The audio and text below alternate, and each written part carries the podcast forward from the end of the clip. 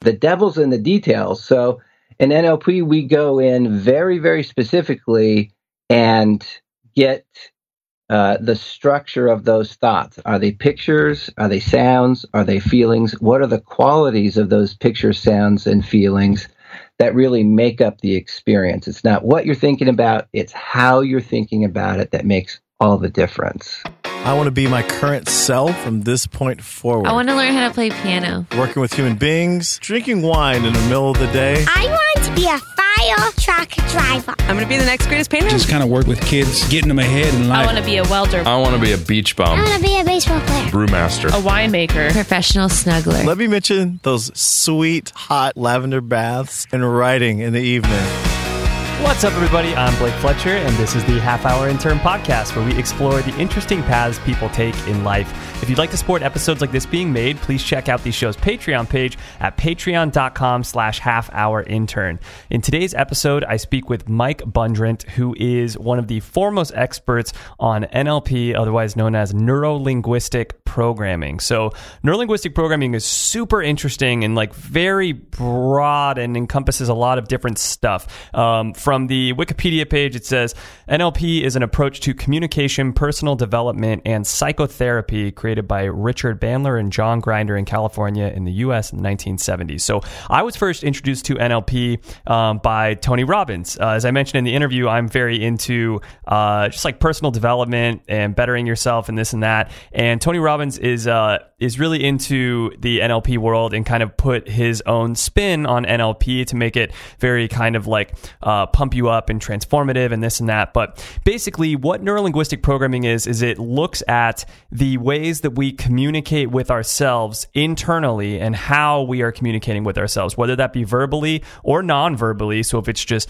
images or feelings or this or that, um, but how the way that we communicate with ourselves uh, changes our experience of the world and therefore changes our entire lives. So whether you have a phobia because of the story that you're telling yourself about something, or whether the story that you're telling yourself about your life and who you are is keeping you from achieving something. And it can be very, very subtle the way that we obviously think about these things. Um, so it, there's a lot of, of digging that needs to be done. And well, that's why you need uh, someone who is a kind of practitioner in neurolinguistic programming to usually help with this. And, uh, and that's where it overlaps with the whole entire psychotherapy realm and where therapists get into this and helping people kind of unravel uh, how they are neurolinguistically programming themselves. So, anyways, like I said, Mike is a total expert in this. He created a website a long time ago called INLP, which is one of the foremost websites for training people in NLP.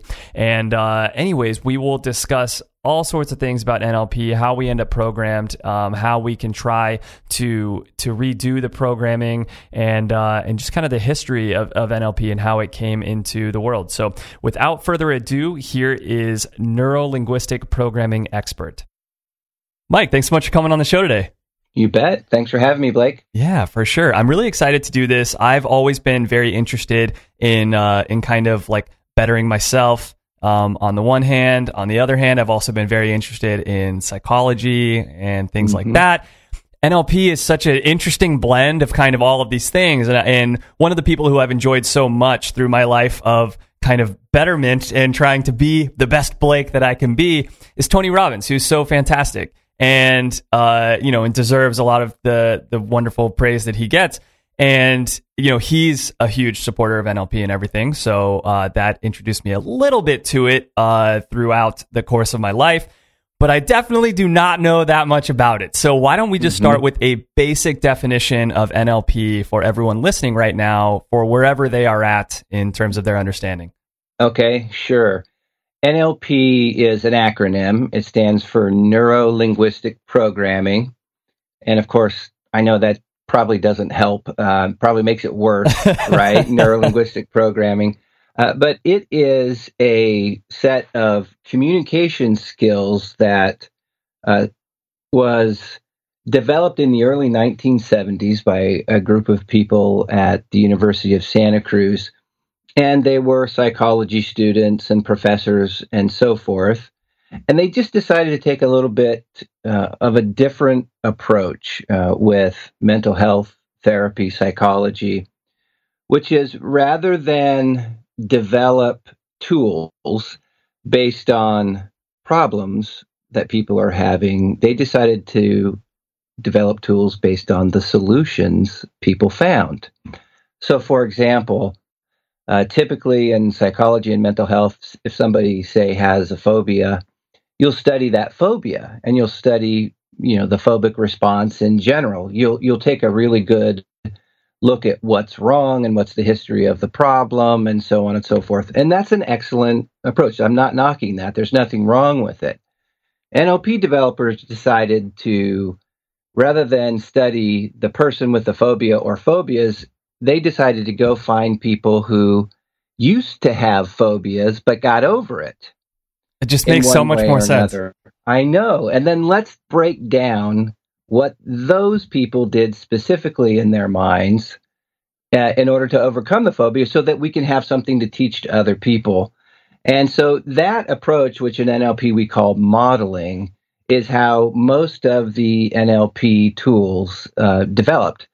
Uh, going and finding the therapists, the mental health counselors who were just the best in their fields. And Milton Erickson was one of those at the time, uh, the kind of the father of modern hypnotherapy.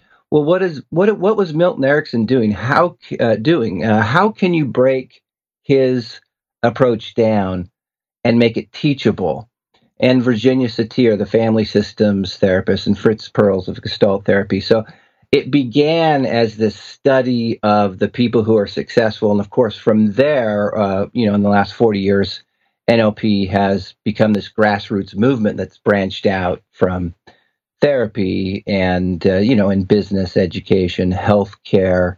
Uh, it's just you know infused into all of these different fields really big in the life coaching industry now A lot of Totally, yeah, huge. go hey i need tools to actually work with people to solve problems and help them get what they want. And NLP is all about, uh, you know, putting tools in your toolbox. Yeah, it's a very empowering sort of uh, model. You know, Wh- wh- Yeah. it, it makes sense that people that are into life coaching and things like that would want to uh, learn something like NLP versus maybe some other psych models, which are maybe a little bit more like sad or or whatever it is. You know, like it's like not something that you really want to be like working on with people in like a big room Yeah. and trying to pump people up. Versus NLP, there is a little bit of like this this uh, like pump you up, like empowering aspect to it. I guess I should say. So it makes sense that they want to do it.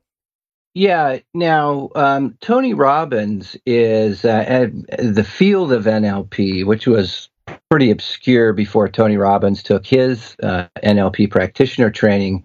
And then, you know, he's Tony Robbins, so he did what he did with it, and he really put NLP on the in the public eye more than any other person has.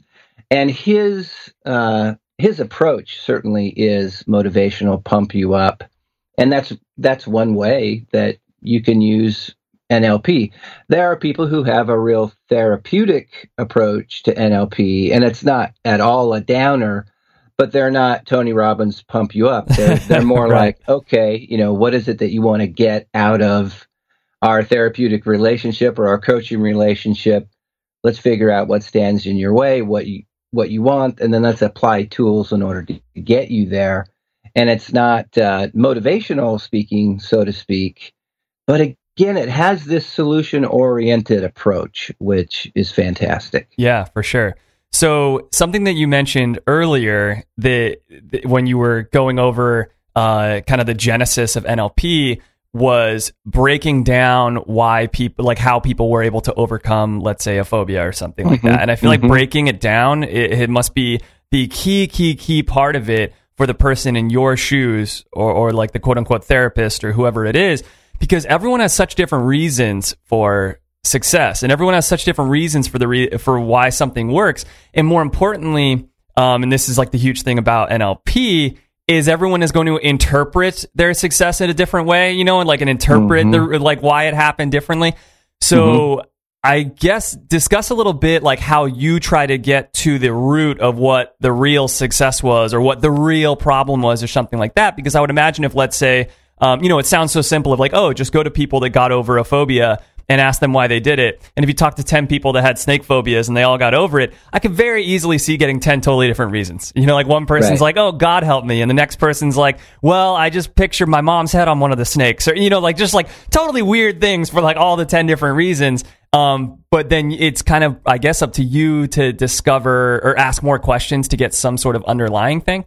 Yeah, that's you know what? That's a uh, you know, congratulations to you because that is an excellent, excellent question, uh, and it suggests that you know if there's a hundred people that have a, a phobia, you you get a hundred p- different reasons or explanations about why they got over the phobia, right? But what's interesting is that uh, with NLP, we're not really paying attention to their uh, the interpretation about why. We want to know how, and so you take those hundred people and and break down how what mental process they went through, and I'll give you an example of this. But if you break down those hundred people, you're going to find out that they all went through a very similar mental process hmm. in order to get over it, regardless of their explanation, because the men- our mental processes for most of us are largely unconscious. We're not aware. And so when I tell you, hey, Blake, you know, I'm thinking about something here, so give me a few minutes to think about it, I may not be aware how I'm thinking about it at all. I may be aware of what I'm thinking about. So all of us think we process information through three primary channels related you know three of the five sentence, uh, senses we see things we hear things we and we feel things and when i become aware it's like okay i'm uh, i'm thinking about uh, uh, a person that i knew in college and i could be seeing a picture in my mind of that person i could be hearing that person's voice or i could be feeling uh, feelings that I have associated with that person, or I could be doing a combination of all three. But when I tell you I'm thinking about a person that I knew in college, that's a vague sentence. It doesn't really say anything about the specific thought process that's going on within me right now in terms of what am I actually seeing and hearing and feeling inside my mind. So when someone with a phobia says god helped me heal it or you know what i just uh, uh, just uh, went through a process where i got uh, used to being around snakes little by little. Well the what that person is seeing hearing and feeling in their mind the qualities of those pictures sounds and feelings change over time from when they're afraid to when they're not afraid. How did those the qualities of those picture sounds and feelings change from when they were afraid to when they were not afraid we're going to get at that information so it doesn't matter what their explanation was i mean it's meaningful to them but what matters is what was the structural change in their mind in terms of what they see hear and feel around snakes that made all the difference Oh, interesting. So it's not Yeah. like, okay, how, what do you think cured you of the snake phobia? It is like uh, the two weeks ago, what did you feel like when you saw a snake? Today, what do you feel like when you saw see a snake? And, you know, how are you interpreting the snake? And that's the answer that you want to get. And yeah, and what made the difference? So let me give you a quick example of how what we see, hear, and feel in our mind uh, determines our experience. So imagine for a moment that you are on a roller coaster and you're in the front seat of the front car and you have you're looking down the track and you're about to go down a hill. Just go into that image of being on a roller coaster for a moment and what happens? Yeah, my stomach gets a little fluttery. Yeah, you get you you get the feeling, right? It's like uh, there you are. Okay, now try it a different way. We're still going to picture uh, you on a roller coaster, but now you're going to picture the roller coaster about a thousand yards away. So it's way off in the distance, and when you look at it, you see yourself. Maybe you can't see yourself clearly, but there's the car going around the track. And how do you feel now looking at it from a thousand yards away? Yeah, I guess more calm. It's it, yeah, I mean because it's Right. literally a more like objective way to look at the situation. Exactly. So we're still, I wouldn't have any idea how you are picturing the roller coaster or how you're thinking about a roller coaster if you're saying, Hey, Mike, I'm thinking about a roller, roller coaster. Well, some people think about a roller coaster, and whenever they think about it, it naturally comes up. They're in the front seat of the car looking down the track. Other people, when they think about a roller coaster, it naturally comes up as they're looking at it in the distance. One ah, person man, gets that's so excited, interesting. Yeah, one person gets excited and one person's like, uh, roller coasters aren't that big of a deal. How the image is showing up in their mind is what makes all the difference. So one person thinks about a snake and panics, another person thinks about a snake and doesn't panic.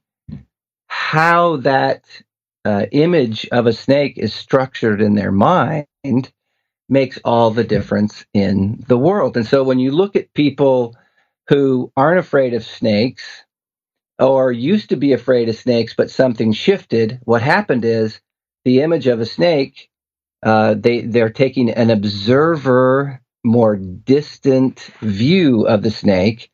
And the person with the snake phobia has a close up, I'm right next to the snake about to be bitten image in their mind. So again, it's all just thinking about a snake, thinking about a roller coaster. The devil's in the details. So in NLP, we go in very, very specifically and get uh, the structure of those thoughts. Are they pictures? Are they sounds? Are they feelings? What are the qualities of those pictures, sounds, and feelings that really make up the experience? It's not what you're thinking about, it's how you're thinking about it that makes all the difference. That is really, really interesting. So, in with the term neurolinguistic programming, would it be appropriate to say that almost like at some point in your life, you neurolinguistically programmed yourself without knowing it to have some sort of Yes. thing, and now we are trying to reprogram. We are trying to re neurolinguistic program to something else, to something different. Exactly. That's it. We have a saying in NLP, one of our presuppositions is that people work perfectly. The the the program that is playing in your mind and body right now, it's working perfectly. It makes all the sense. But it, so if you have a fear or if you're stuck in some way, you have a program made up of inner picture, sounds, and feelings and they're it's playing out and it's working to produce the result you're getting. And so if every time I think of going up and speaking in front of a group of people, I get a picture in my mind of p- them laughing at me and and then I'm afraid to go up and I feel humiliated and so on and so forth. Well, that program is working perfectly. I mean, ask anybody, hey, imagine you're going to go give a speech, but in your mind, first play an image of everyone laughing at you like you're an idiot. And then notice how you feel. Well, I'm going to feel humiliated. I'm going to feel scared. I'm not going to want to go up and give a speech. Right. That program is actually working perfectly. And uh, it makes all the sense in the world that it would end up with that result. So let's reprogram that. Let's set up a different script in your mind, mind that leads to different uh, results. I love it because it's so solution and results oriented and not Mhm. uh, not very problem oriented. Um, Yeah. Because I, I can I can imagine like me, let's say going to a therapist and the therapist trying to be like, all right, let's get to the root of why you have this issue and trying to almost like take you back. You know, like okay, so I, for instance, I'm really afraid of of most insects. Like I hate like flying insects and stuff. And if they're like, okay, let's try to find out like why you have this problem. Like, let's go back to when you first like encountered flying insects. Like, I don't remember any of that. Like, I don't, I don't know why I'm afraid of flying insects. I have no idea why. Yeah. What's nice is Yeah. neurolinguistic programming is like, I don't care why. Like, I don't care why the original reason was. That doesn't even matter. The, the what matters is that we make you not afraid of it right now, and that's all that matters. And Right. and further, like to your point, if you are a toddler eh, or a baby or whatever, and, and and there were to be insects flying around me when I was a toddler, like there's no way that I'm going to be afraid of them. It's just impossible, you know? Yeah. As as a kid, you're not afraid of anything because there's no there's no programming. There's absolutely no programming Right. for things for you to be afraid of. And uh so some yeah, I mean, uh, obviously some some sort of programming. You must have screwed yourself up in some way to have whatever your fear is. Now, I would imagine that pretty much anyone listening to this or me thinking about this right now though is that's all cool and fine and good, but like I'm always going there's nothing that you could say to me that would make me not afraid of flying bugs. You know, or like if somebody is really Yeah. afraid of snakes, they're probably like listening to your example of snakes just thinking like that it doesn't matter. Like I'm always afraid of snakes forever. You know, like it's n- I'm never not going to be afraid of snakes. Uh, it, like how Mm-hmm. Yeah, I guess how do we go through this and get over this? Well, uh, my response to that is um, cool. I'm good with that um, because in NLP, uh, we always, no matter what, we always start with the client's outcome. In other words, it's what do you want? Uh, and it's one of the hardest questions for people to answer in general, right? It's like, what do you want? What do you want out of life? I mean, so many different things in life coaching, for example, example, uh, whole fields uh, or elements of life coaching that have have developed just to help people figure out what they want and what their purpose is, and so on and so forth.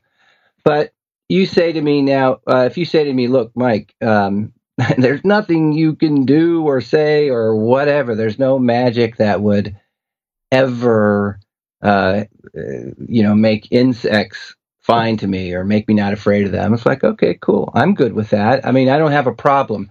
Now, let's say a year from now, uh, something in your life has changed such that you go, I simply have to get over my fear of insects. I don't necessarily believe I can, but I have to because I mean maybe you got an opportunity and it's being around, you know, it's going to involve being around insects and, you know, staying calm. I don't know what it is. Make something Yeah. up. Yeah, yeah. But it's like something in your life changes where you go, I got to change this and I don't know how.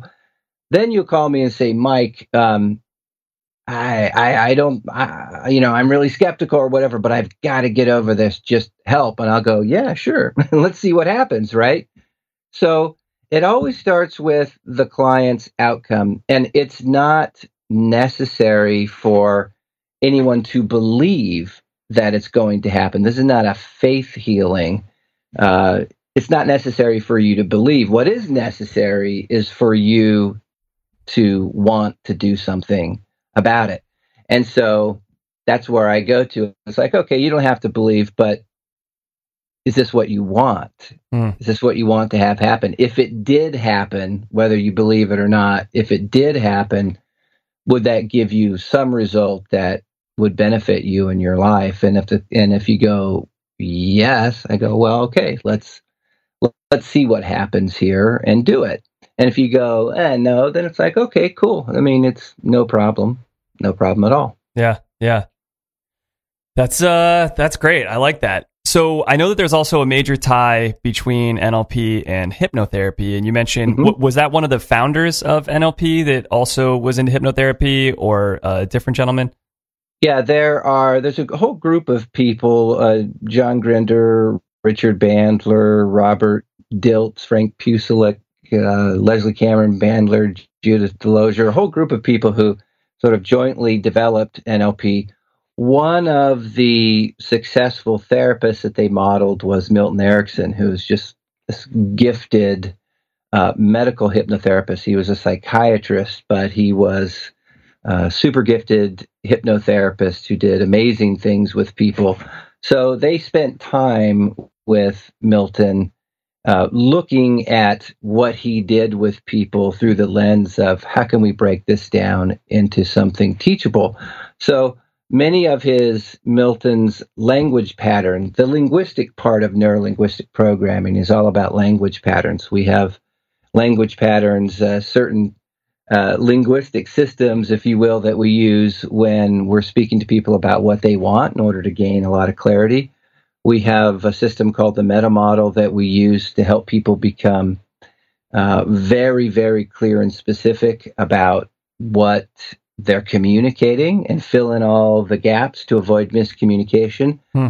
We have a linguistic system based on Milton Erickson that is all about how to speak art in an artfully vague way so that the other person fills in their own details. Sometimes that's appropriate to do.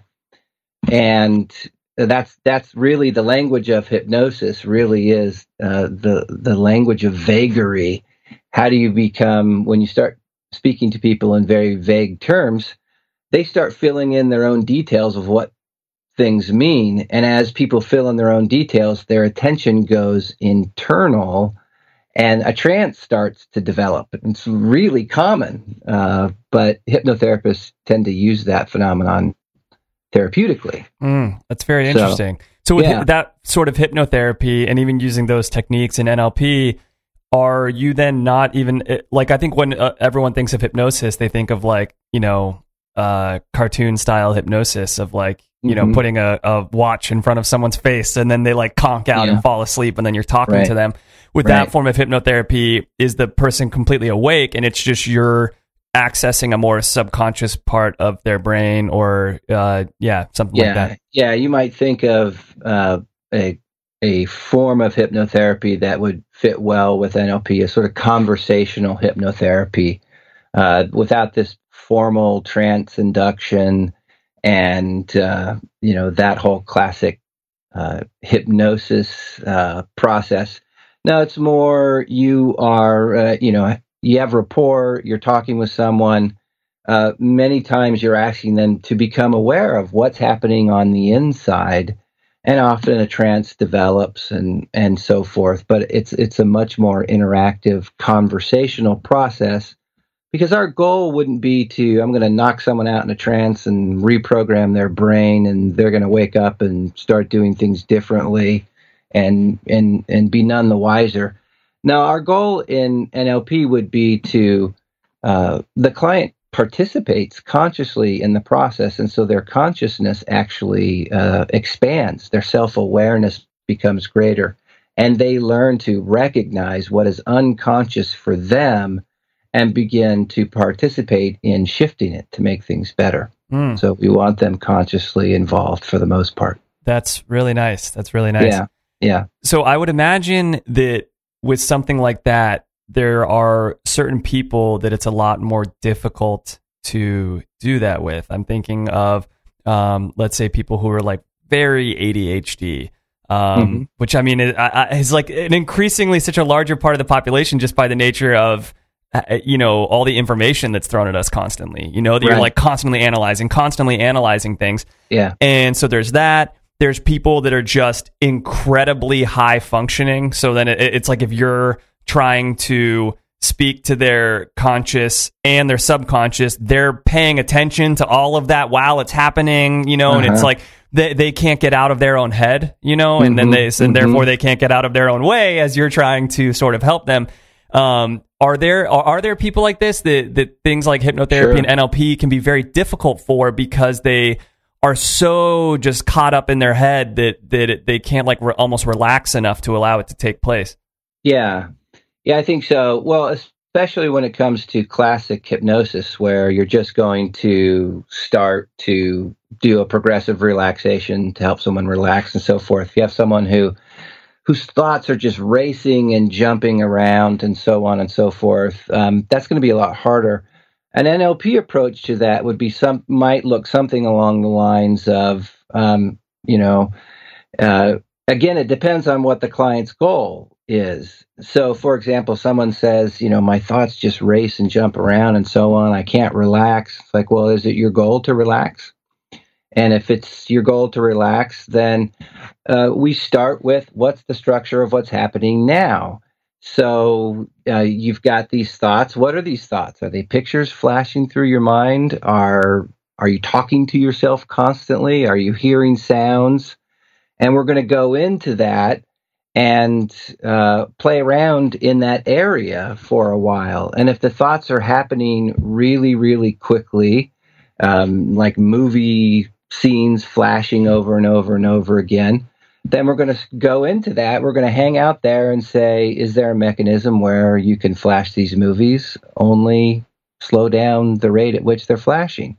Or if you can't, can you speed it up before you slow it down? I mean, we just start playing around with the mechanism and find out what can we do with it. Hmm. Uh, what we're not trying to do is say, I'm going to ignore that all of these racing thoughts in your mind, and I'm just going to tell you to relax, right? I mean, that's not going to work. Yeah. Um, I'm going to go into those thoughts with you. We're going to break them down, and we're going to start to find out where is there, uh, where's the right lever to pull in order to make some sort of a difference. Yeah, for sure. Just now, you even just saying the um, let's kind of look at the all these thoughts you're having. Um, that it almost like calm me down. Even hearing you say that, it, it's like it, it's it's a very calming thing to know that you're about to take a step back and analyze your own thoughts um, because it disconnects you from them a little bit. You know, it's like, oh yeah, that those are my thoughts and this is me. We're not one and the same. So I, I'm going to go ahead and take a step back from that for a second. That that's it exactly. It it for a couple of different reasons. If I again I'm let's say I'm thinking about the roller coaster and I'm just completely absorbed in the experience. But then you ask me, Mike, is that roller coaster image in your mind? You're aware that it's an image, right? And I go, oh, yeah, there actually is a picture in my mind. That that awareness takes up a little chunk of my uh, conscious attention. And the awareness that it's an image uh, is an observation, and that distances me a little bit from just the pure experience of it. Mm. Uh, so, absolutely. Then you say, well, is that image life size? Is it smaller than life size? You got a roller coaster image in your mind that's the size of a postcard, a postage stamp, or is, is it life size, or is it bigger than life size? And now suddenly, um, w- I'm still thinking about a roller coaster, but an element, but I'm also thinking about my thought Right. of the roller coaster, and, you're probably removed feeling so much less emotional as you're as you're doing this, which is Yeah. God got to be so nice for this person that has always had so much emotion tied to whatever the image is. yeah, you find that people come in and the uh, the most difficult things for them to talk about suddenly they're able to have very productive conversations about those things because uh, they're not so caught up in it Wow. and really helpful. Yeah, that's a really great point you brought up. So tell us a little bit more about yourself before we continue to talk about NLP. So tell us about your history and your history in the psych world, and then what kind of drew you towards NLP when you started learning about it. So I in 1992, uh, something like that, I was in college studying psychology to become a mental health counselor, and I was an avid reader, and I just happened to be browsing a bookstore one day and saw a strange little book called Frogs into Princes, and uh, that is a book of a. It's basically a series of transcripts from early NLP seminars where they were training NLP practitioners, and I picked up that book, started to read it, couldn't believe how I'd identified with it, and uh, then later that year I took the NLP practitioner certification. I ended up being a a mental health counselor licensed in the state of New Mexico. But I continued with my NLP training, became a, a trainer, got a weird break. It started teaching NLP in Tokyo, Japan in 1995. Wow, that's so great. Yeah, yeah, and I, um, I, I, a colleague of mine, uh, and I taught there for.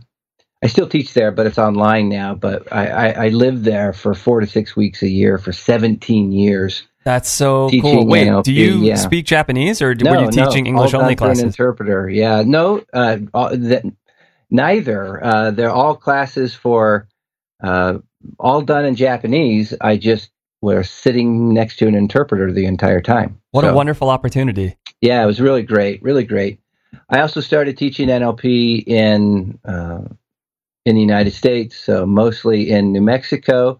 Got my license to become a counselor. Practiced ten years uh, in private practice as a counselor before uh, really sort of taking. Uh, well, I did a little hiatus and ran a couple companies in business. I thought, you know what, I lived my whole life being a counselor and never know what it's like for people to have a job and a boss and employees and Hmm. play office politics. So I actually took five years. Uh, another weird opportunity came along, and I took five years, and I was in uh, I was in operations management at two different companies, and boy, that was an eye opening experience because literally I had done nothing but sit in the counselor's chair since I was 25 years old Yeah.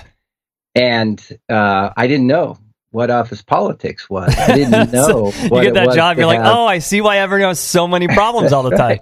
exactly. I mean, to have a boss that you can't stand. I had two. Yeah. Uh, to have employees um, that uh, you know, I didn't know what this stuff was basically. So I thought I'll be a better counselor in the long run if I go into the business world and live where most people live for a while. And it, it, absolutely, and I very very difficult uh, five years. That's but, so um, funny. It's just like Jane Goodall I- with the apes, but like you're just going and living with other people, you know, like Yeah, going into yeah, their habitat right. and seeing what they're like. Yeah, yeah, that's right. So, uh, but then in 2011, uh, we decided uh, to take all of the NLP training that I had been doing in the US and Japan and put it online and find out if there was a way that we could transfer these skills to people in an online environment because that would open up the opportunity to so many more people. Hmm. And we took a year to put together our first certification course, the NLP practitioner certification.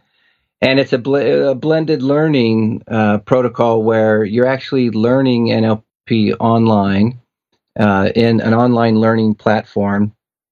And there's a blend of uh, independent study and sort of virtual classroom learning and practice in in your own life in your own context uh, integrating the skills and we developed this way of doing that which is really successful i'm I mean, after the first year i was so convinced uh, that it's a better way to learn than actual in-person training i mean i would go to tokyo and i would do a 10 day in a row NLP certification and then a master practitioner certification 10 days in a row. And it's like you come and you drink out of this fire hose for 10 days and then you go home and then you try to apply it all. And when you're learning through our platform uh, or through an online platform, uh, what you're doing is you're taking one little bite at a time and you're going to apply it in the context of your own life and then you're asking other people who are doing the same thing how that's going for them and getting feedback and so forth. And then you're taking the next little bite at a time. And there's no expiration date on it. It doesn't end.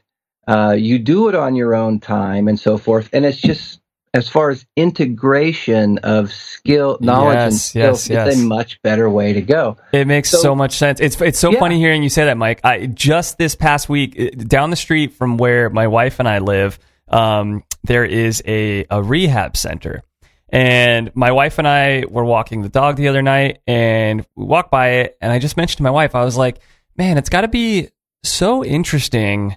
Um, going to rehab and then coming home because this, it, like, we could Yeah. hear people like laughing inside and playing ping pong. And it's Yeah. like, so you're in this rehab and everyone's in the same world and there's absolutely no alcohol around. There's no drugs around. So it's like, uh, there's no temptation really I, because there, I mean, and everyone there is just like you and it's a lot of good vibes, you know, and stuff like that. But then Yeah. you go home and all your friends that you used to hang out with, they still get a beer when they go out and get uh, slice Yep. of pizza or whatever it is, and they want you to come get a slice of pizza with them, and like, and you're back in real life now, and it's no longer that like perfect little world that was created. And that Right. makes me think so much of the example that you just gave too of like when you go to a seminar or something, you are in an equally sort of fake bubble, you know, when You you are are. at like a 10 day seminar where everyone is just so in it and this and that. And, and Yeah. there's not really a time to apply the things that you're learning very much. Um, but yeah, with your or training when you online, do apply, they might have you break down into practice groups. And when you do apply, guess what? It works like magic because everybody Right. just invested uh, in the seminar That's and they want point. it to work, right? You're Yeah. past any skepticism of it. Well, that's why uh, I, uh, in the, I don't know, a couple, two, three years ago, um, Michael Grinder helped me teach a course, and he's big into online learning. And he said to me, Mike, what you have going on here is that you're turning people's lives into a classroom. And so when you learn an NLP skill with us, we give you activities to do that are already in your day to day life with people who aren't taking a seminar with you. And so you get used to how people respond to what you're doing in the real world yeah. and the opportunity to develop skills that are actually going to be useful to you in the real world is much greater because that's where you're learning it. Yeah, for sure. And Yeah, your wife yeah. being like, I swear to God, if you try to analyze me one more time. That's right. That's right. that's it exactly. yeah. Yeah. So, yeah, yeah, that's true. Uh, something that you mentioned uh, much earlier on in your story was that Frogs into Princes book, wh- Mhm. which, by the way, is such a fantastic name for a, an NLP book. Uh, Yeah. it- but that, like, how much that resonated with you? What is it that that made that resonate with you so much? Uh, I thought about that. Um, it's a good question. It is the structural way of thinking. Um, I've always been someone who's appreciated patterns and structure, and so when you know you're you're reading an NLP book and you're picking up on uh, that this whole uh, area that you and I have been talking about about you know you have you have this thought, but you have more than just this thought. You have a picture in your mind, or you might have uh, sounds going on, and that's what you're calling a thought. It just is this perspective uh, that that understands really how one thing leads to another, what makes things tick the way they do. And there's a level of awareness to it that I really appreciated. And it's not just, oh, well, it's more, uh, you know, it's more knowledge or it's in a, it's a different perspective. It's just that this is in the area of literally what's happening in your own mind and body. And it's true. I mean, it's absolutely true. Mhm. Uh, it's verifiable in your own experience.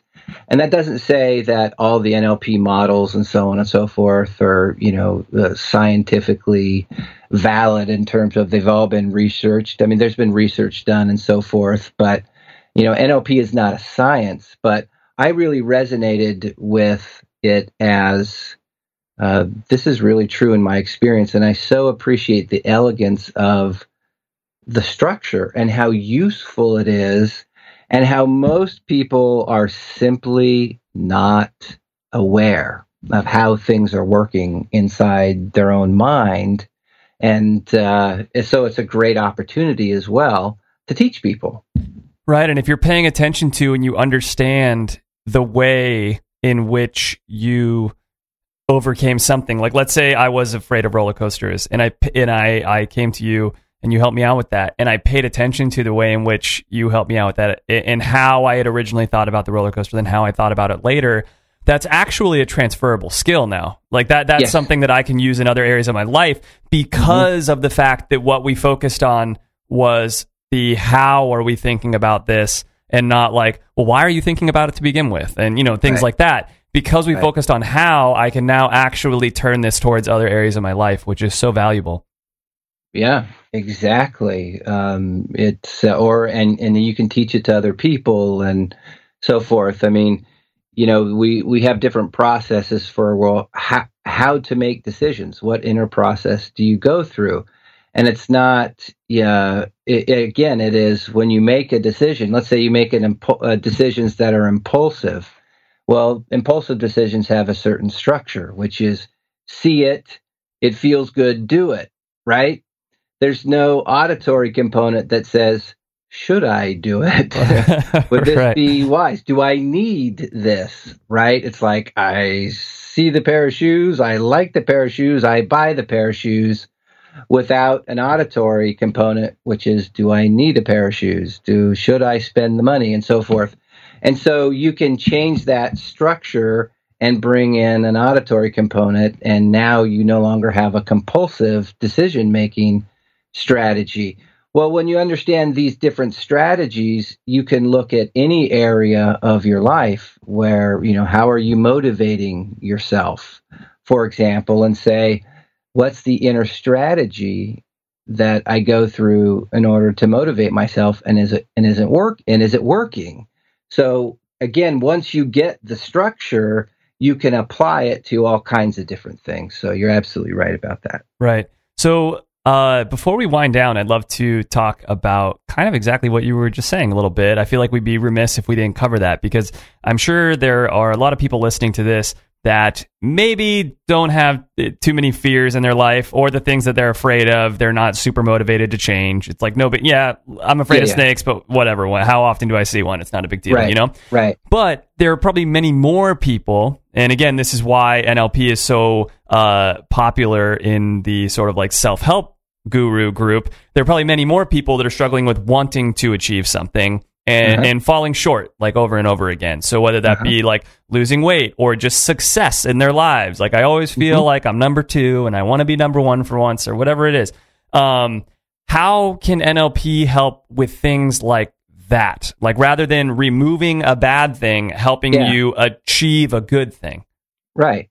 Well, uh, there's a lot of different areas. If we stick with this, and there are other ways besides these internal strategies, but let's stick with the in, with with the strategies part.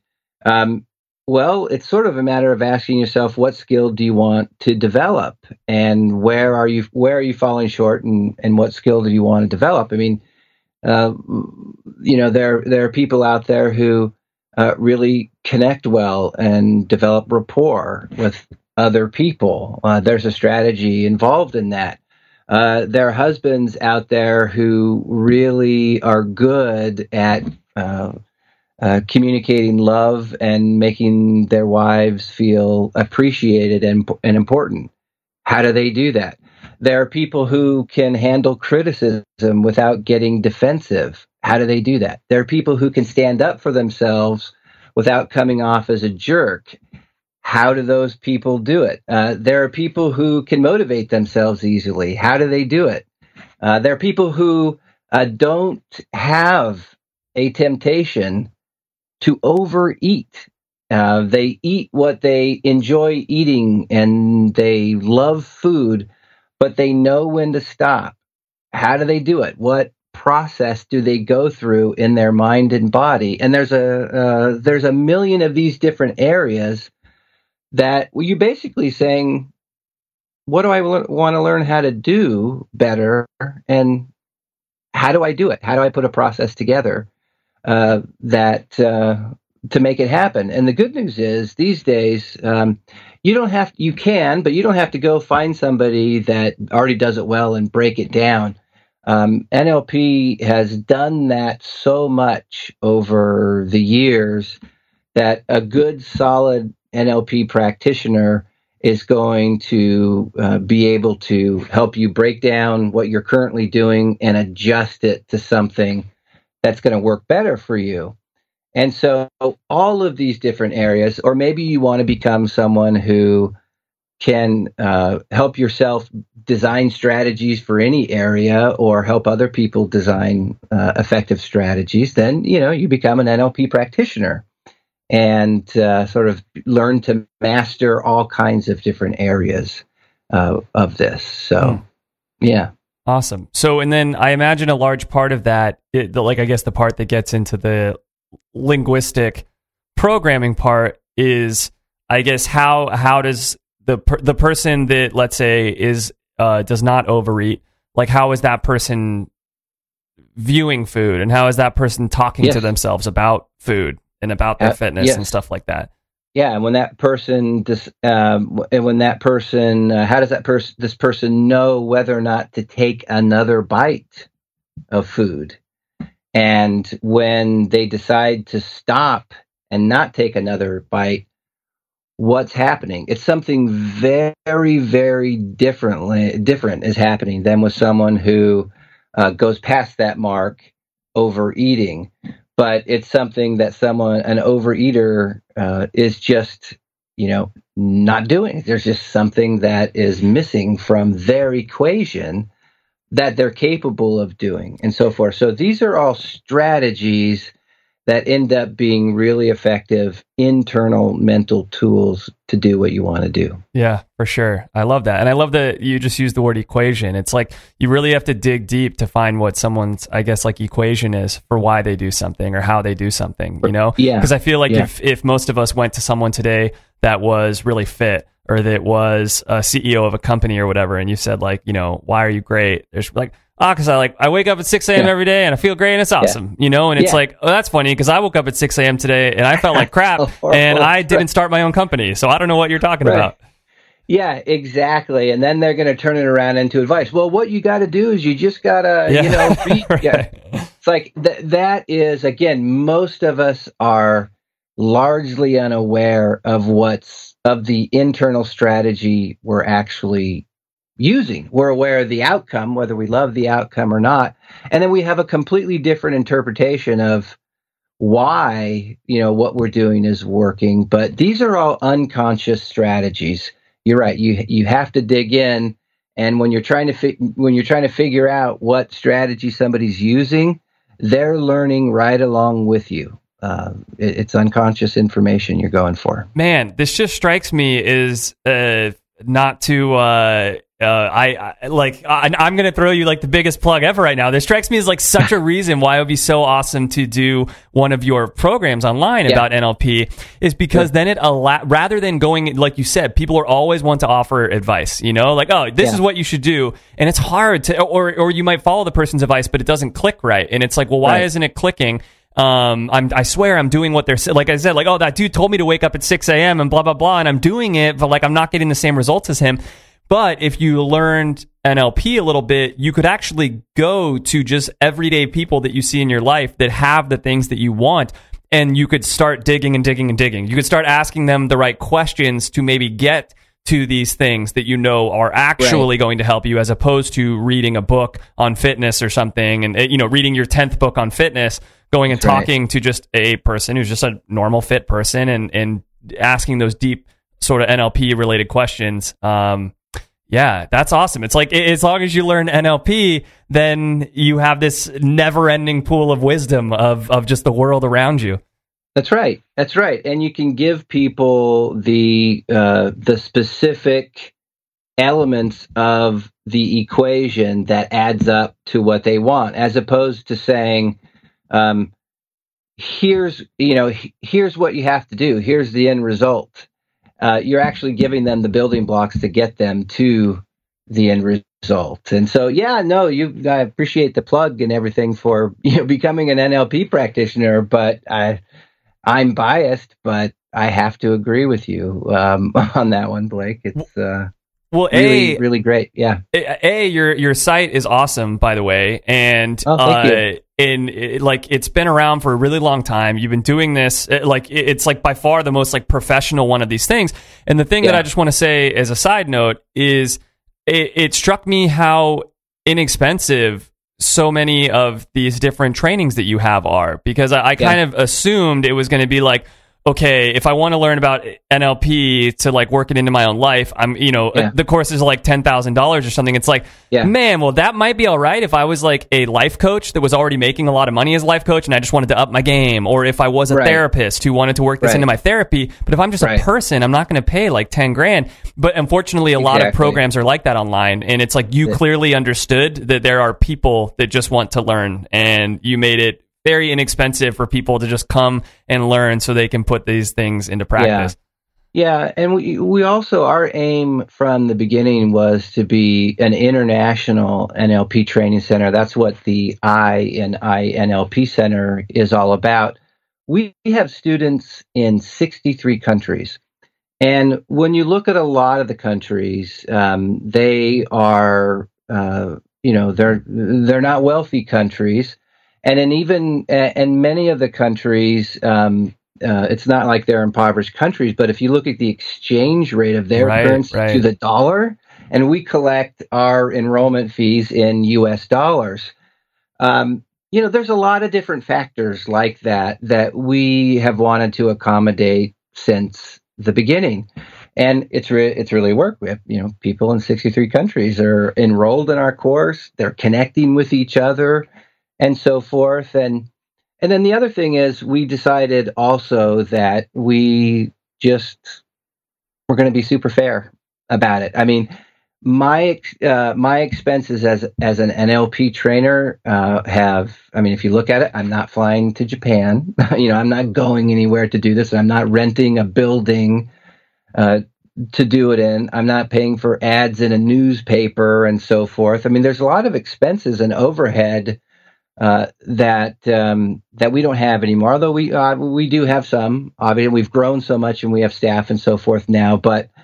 Um, it just is a different model, and it's okay to make it, uh, you know, priced fairly and available to as many people as possible. That's the route we decided to go down, as opposed to these super high investment, and we're going to make it appear to be this exclusive thing where you're, and and so we decided not to not to go that route, to be a little bit different than that. Yeah. I love it. That's great. I mean, Yeah. it- just because you uh, don't have, like you said, the overhead that you used to, doesn't mean that you actually have to care. You know, you could still just like pri- price gouge everyone. That's true. But That's true. It's nice that you actually Yeah. care about that. That's great to hear. Um, So let's go ahead and wind this thing down, Mike. If you could give us just like one major piece of advice for people that have struggled with something kind of majorly in their past that they would really like to push through, I guess what advice would you give to them? I would say the first thing to do is figure out what's on the other side. What do you want to be on the other side of pushing through it? So ask yourself the question uh, if this problem were solved, what result would you have that you want? It's that question. Instead of this problem, what do you want?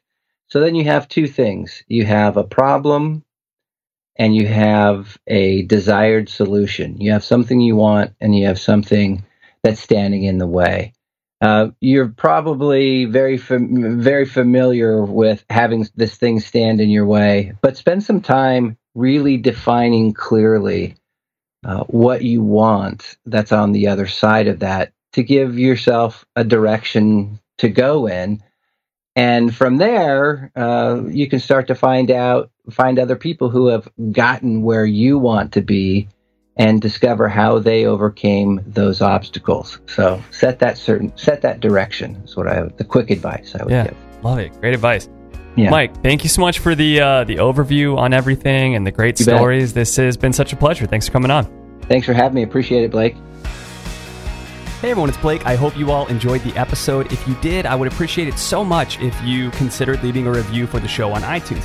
I swear it'll only take like two minutes. Um, just search for the show on iTunes, click on it, click on ratings and reviews. You can leave a quick review um, or just uh, keep listening to the show. I appreciate that as well. Or tell a friend about the show or something.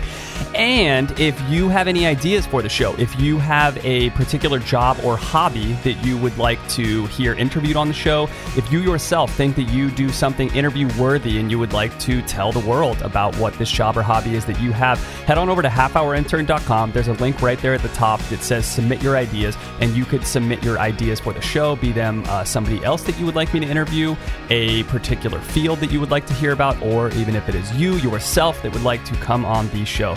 Thanks so much for listening, you guys.